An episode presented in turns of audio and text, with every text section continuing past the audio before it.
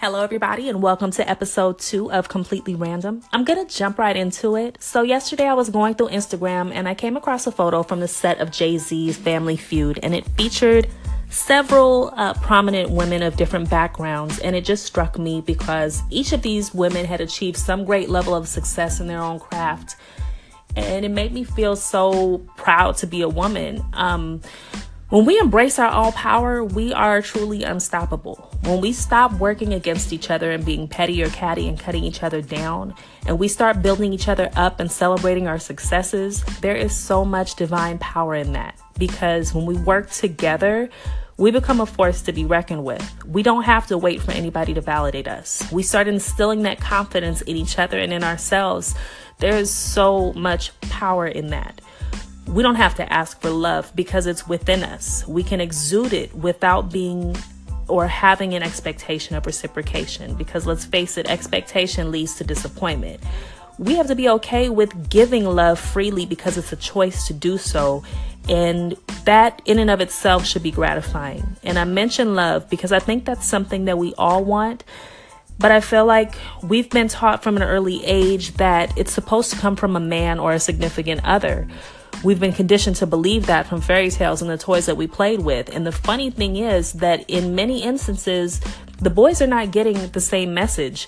I remember going to daycare and they divided the room by gender. So on the girls' side, we had Barbies and My Little Ponies and we watched Jem and the Holograms while the boys played with G.I. Joe and watched He Man. So yeah, they were getting a completely different message.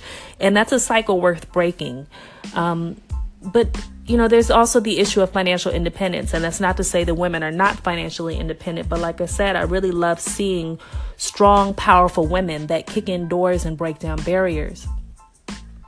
I remember growing up, my mom owned her own medical transcription business, and I feel like that really planted a seed that as a woman, you can do whatever it is that you set your mind to. Um, so I just I feel like when we support each other, when we promote each other's businesses and cheer each other on, there is power in that. Um, we don't have time to be jealous of each other's success. We need to be having conversations with other women about how to be successful.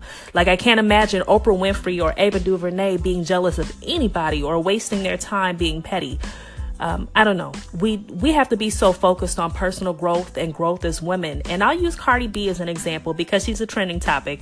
Um, I personally find her irreverent and I admire her hustle, but she may very well not be for you.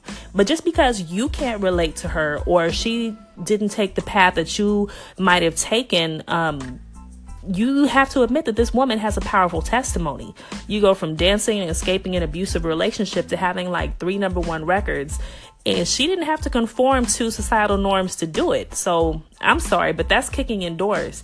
And side note, if you're concerned about what kind of role model she is for young women, you have to remember that her target demographic is not elementary school children. But I digress. Lastly, I want to touch on our bodies.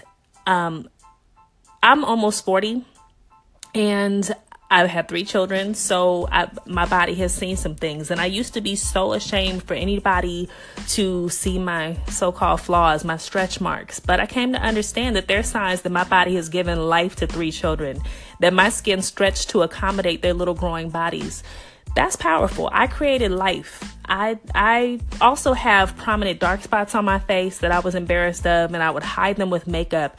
And I hate the word hide because like who am I hiding my face from? I'm blessed to have a face. Um and it's it's not something that I choose to hide from anymore. I do still wear makeup for the artistry of it, but the days of me refusing to leave the house without it are long gone. Yes, I should have worn sunscreen, but I enjoyed my time in the sun, so whatever. Um, I say all this to say embrace your scars. Remember that they make you who you are. Um, they're what make you unique and they're evidence of the life that you've lived that made you who you are today. And as women, we need to stop judging each other for our flaws and our imperfections. They have nothing to do with you, so it's irrelevant. If you still have that mentality where you're more focused on others in that way, that means that you're not focusing on yourself and you're not growing. So let's do better individually and collectively. And on that note, until next time. Sorry, guys, I had to rush through that topic because Anchor only gives me five minutes and I had so much that I wanted to say. But I hope that you enjoyed listening and that you'll tune into the next episode of Completely Random, where oversharing is caring.